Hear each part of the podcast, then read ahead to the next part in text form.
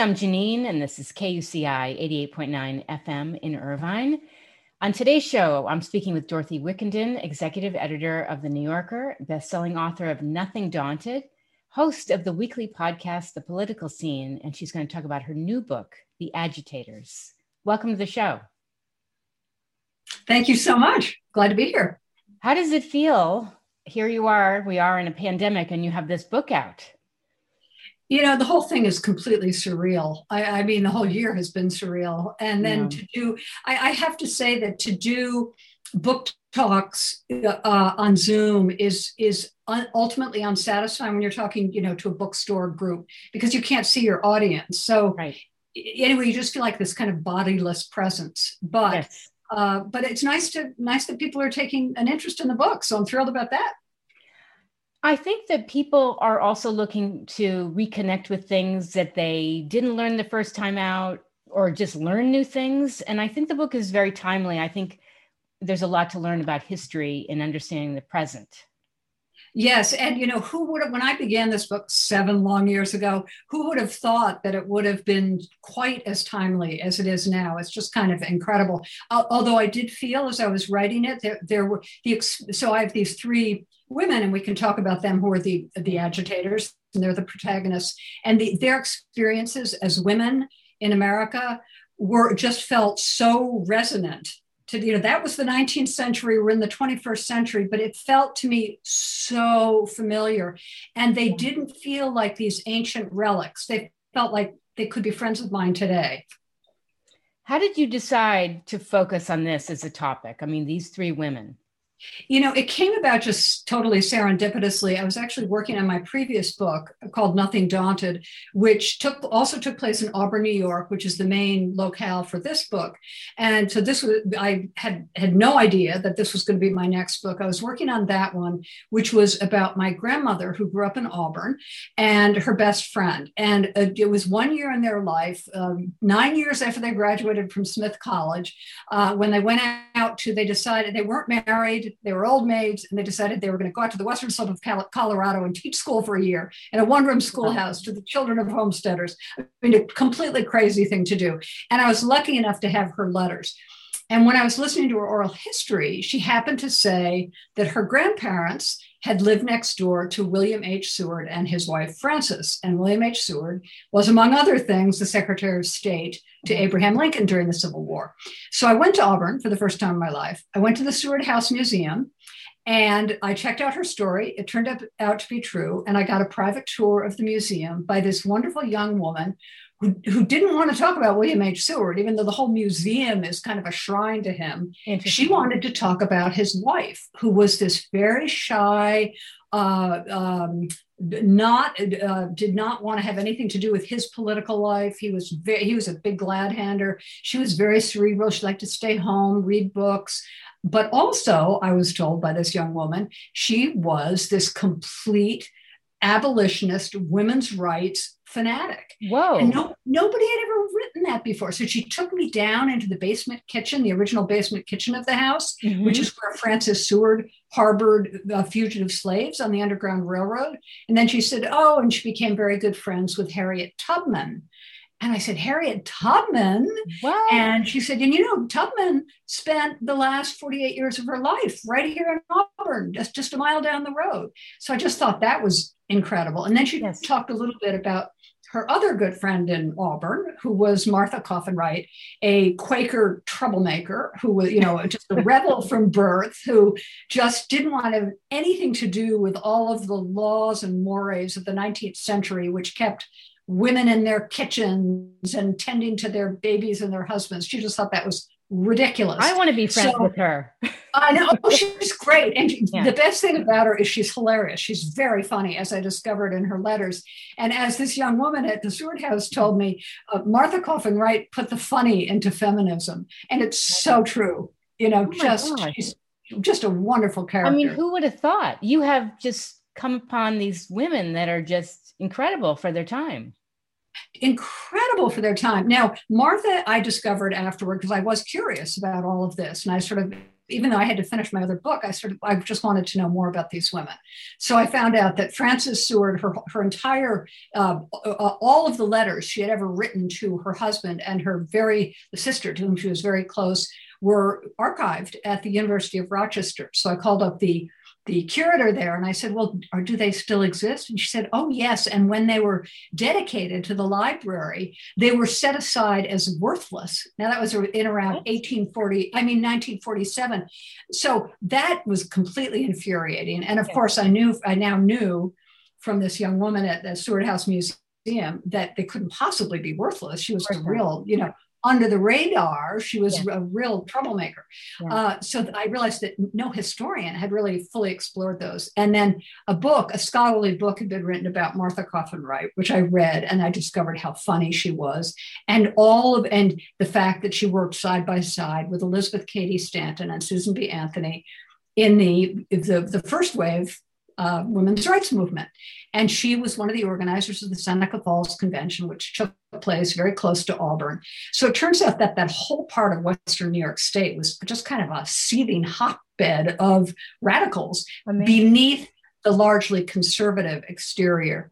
So there was just so much to explore. And it was, it was, I mean, the reason it took me seven years, I mean, I have a job, but it also just turned out to be incredibly rich um, and so the book takes you through the 1850s, basically the antebellum period, all of the incredibly uh, dynamic years leading up to the Civil War and then through the Civil War. Two of the women, Frances and Martha, they sent their sons into battle. But both young men almost lost their lives. One at Gettysburg. So you know there was it was like action packed and full and and starring these these these undercover agents, you know, you know, would really I mean, how, people knew about Tubman's underground railroad extractions, but they didn't really know very much about the rest of her life at all. Right. Okay, so I have two questions. Have you ever thought about maybe teaching a college course because this this subject matter is so incredible?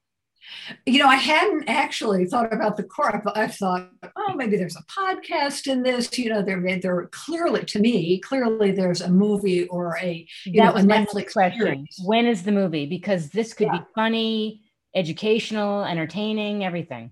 Yeah, and I think it would have to be a series because it, it does take you over such a long period of time and you're mm-hmm. you have to kind of weave together the three stories. And sure. sometimes the women are acting together but more often each is going her own way but pursuing exactly the same goals.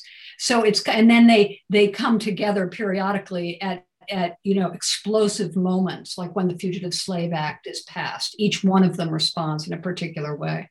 I feel like their personalities complement one another they told even though they were so different and superficially you would think you know different races different classes because martha martha was middle class. She had six children. She did you know, she really was at home all day, every day. Had to do the cooking, the cleaning. She had to change the hay and the mattress. She had to, I mean, it was just, she had to haul the water from the well to bathe the children. It was never ending. What am it I complaining horrible. about?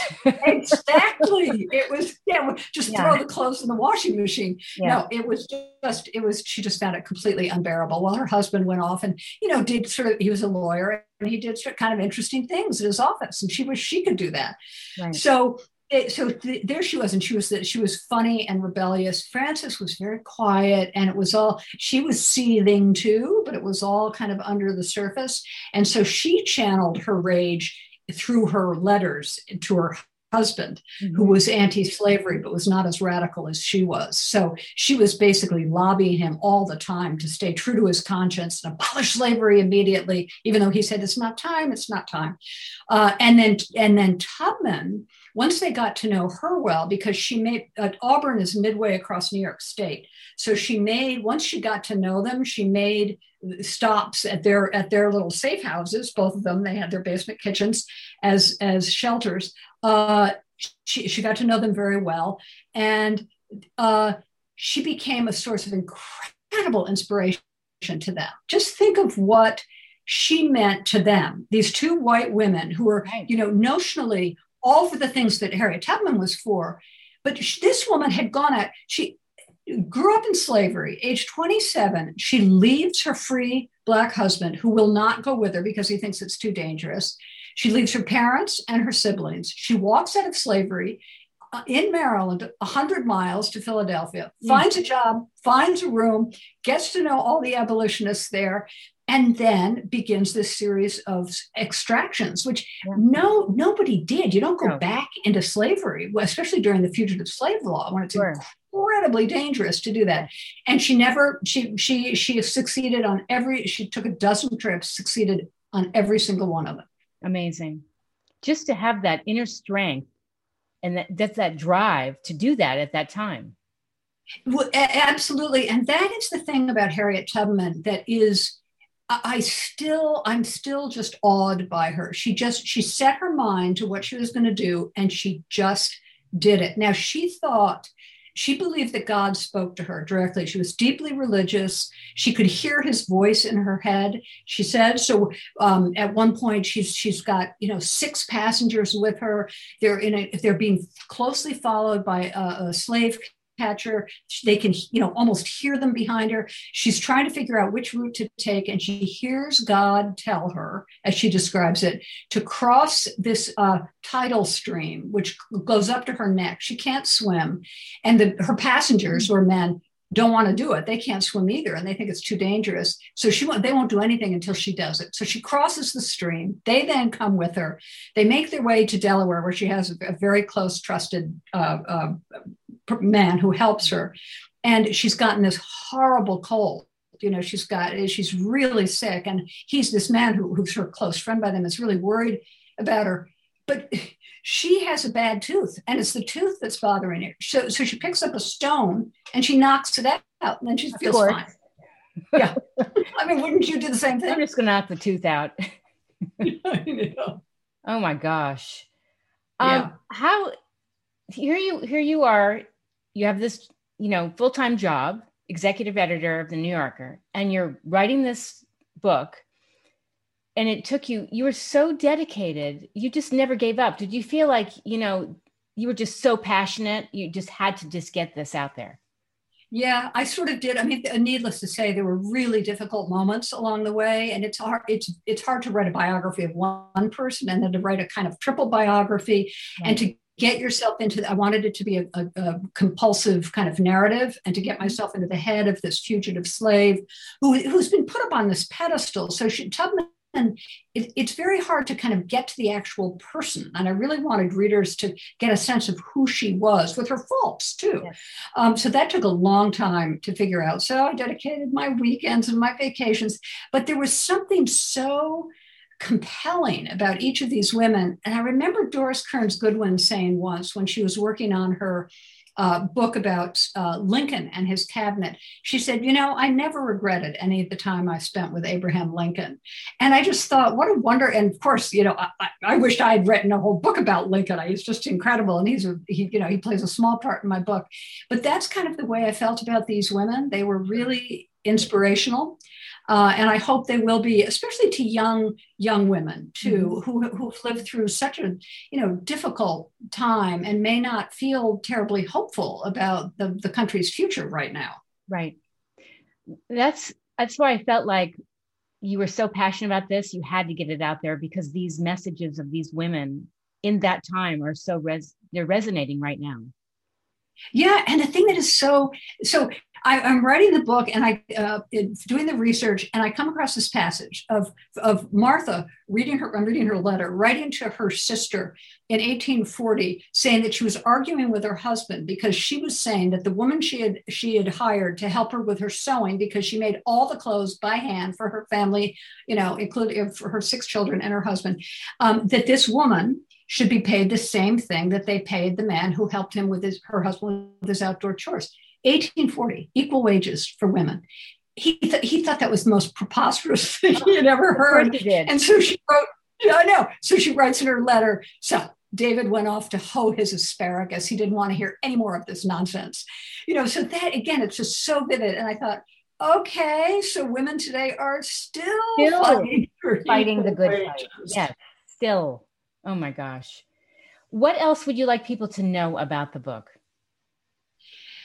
Well, I guess what the thing, the other thing that I kept thinking about is that here these went I, I, like looking at history kind of from an inside out perspective that a way that uh, that uh, mostly male historians uh, you know until very recently have have looked at history which is you know look at the men who shaped the world i like to look at the americans who have been forgotten who lived through times of enormous change and helped bring it about.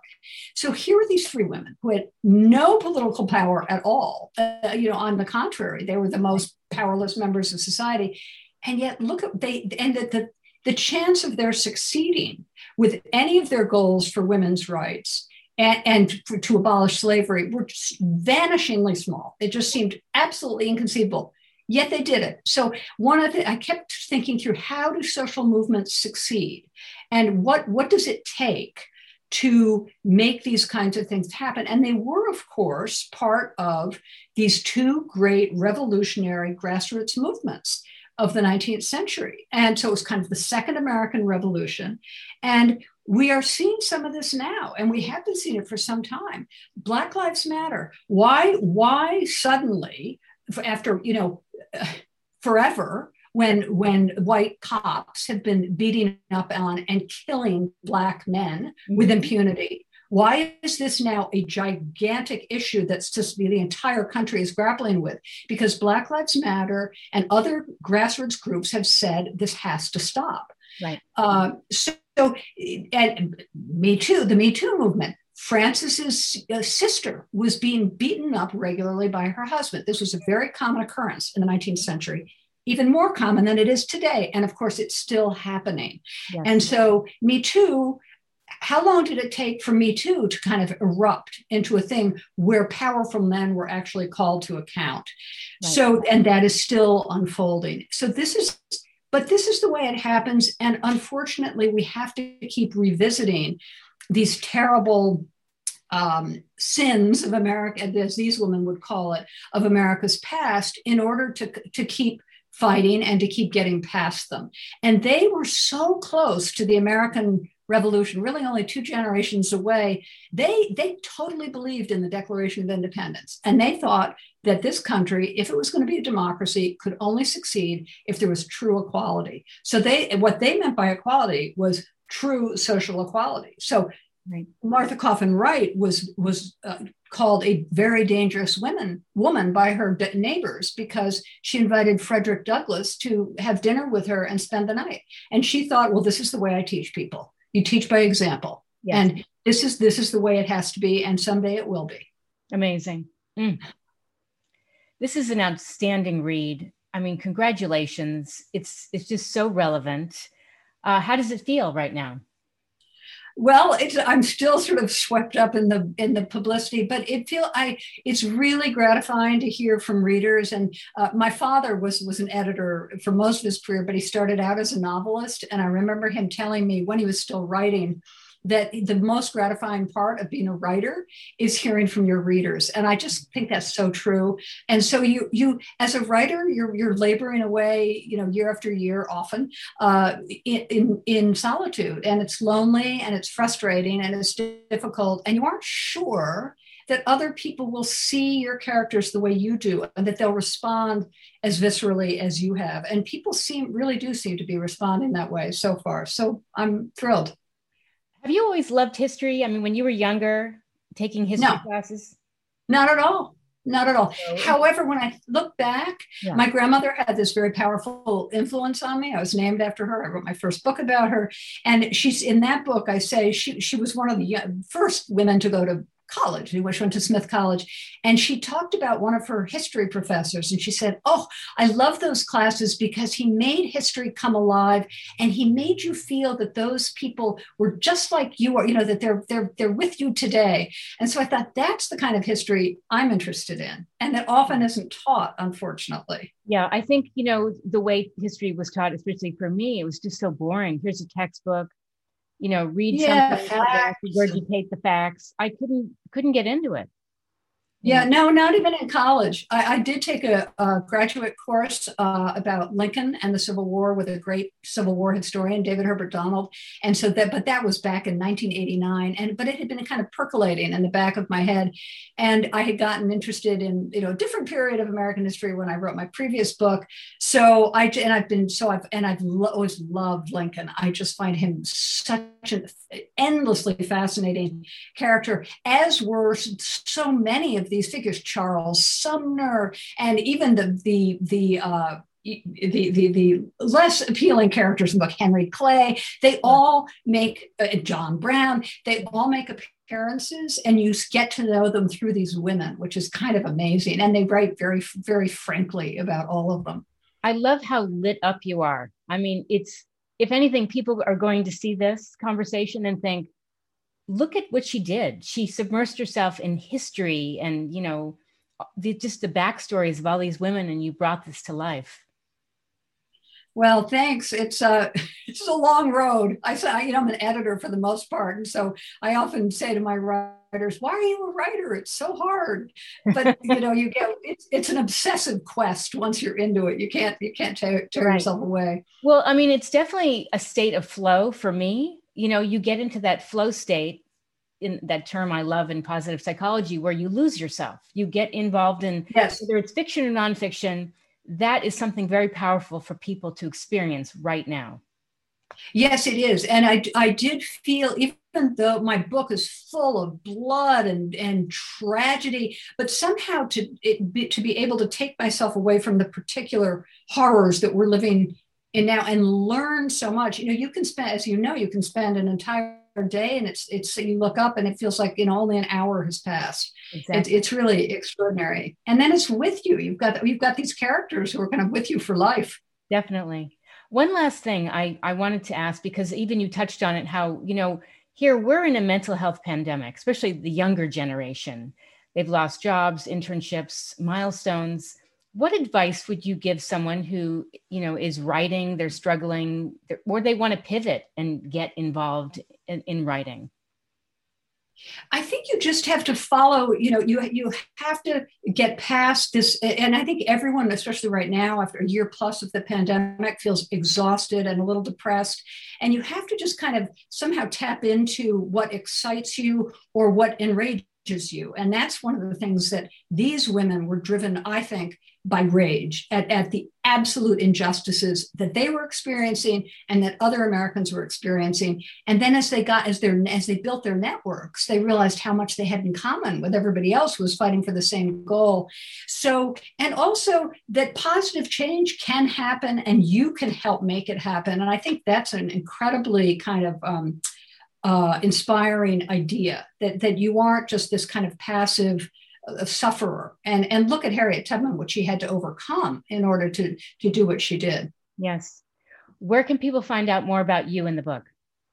So I have my website, dorothywickenden.com. That's probably the easiest uh, way to, because I've got a slideshow there on this okay. book and also on my previous book, and then it lists all my events. So that's that's probably the, the best place to check. And it's been reviewed by the New York Times and the Wall Street Journal and uh, the Star Tribune and various others. So amazing. Well, congratulations. Thank you so much. It's so nice to talk to you.